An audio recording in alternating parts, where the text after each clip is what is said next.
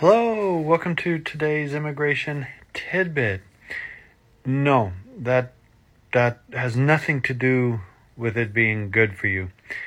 When you get the date set for your individual hearing, which is really another way of just saying trial, um, that's all it means. The, the person who's setting the date, the clerk who's setting the date in the system, um, they don't know a thing about your case. They don't know if it's good, they don't know if it's bad, they don't know if you have a valid asylum claim, if it's a bona fide asylum claim, they don't know what ground of persecution you are under, what you have suffered. There has been no review of any prior documents, any prior asylum application. No, it is absolutely purely a calendaring uh, uh, effort. And the reason you're probably asking this is you probably know 15 people who have waited longer, and you probably know some people who have waited years and years and years. And there's a reason for this. Let me explain. Um, when in the years past, people would apply for asylum. Of course, they'd get put on the waiting list, and you know, years later, sometimes six years, sometimes ten years, they'd finally get their uh, hearing. But the government changed that recently, and by recently I mean one to two years ago, give or take. And it is last in, first out. That's a that's a uh, an accounting term, but what it means is the people who come through the border now, they get put in the system first, okay?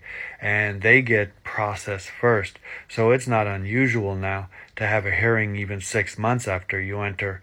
And, what this does, it, it has two effects. Um, it means when you come in and try to apply for asylum in the U.S., you're going to be hearing, getting a judge much quicker. Um, which means if you don't have a real claim, you're going to be denied and have to leave quicker. Uh, but it also means that the people who filed before this new system um, are still waiting, and now they are getting pushed farther and farther and farther.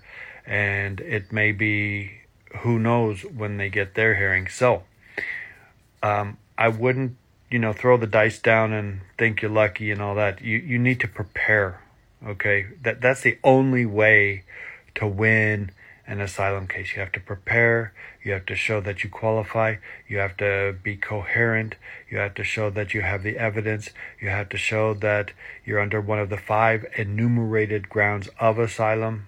Um, you know, some people uh, think it's what it's not. I mean, I had one consult the other day thought that mental anguish, that's it, no persecution at all, just mental anguish from their country is grounds for persecution okay, um, grounds for asylum. So it's political, social group, nationality, race, religion, okay? Um, those are the grounds. If it falls under something other than that as to why you might be persecuted, you're not going to qualify for asylum. There may be other things, but not asylum. Um, so uh, don't read into it that you have a hearing. It's just procedure now. Um, just be sure you're prepared. Okay? Short Cast Club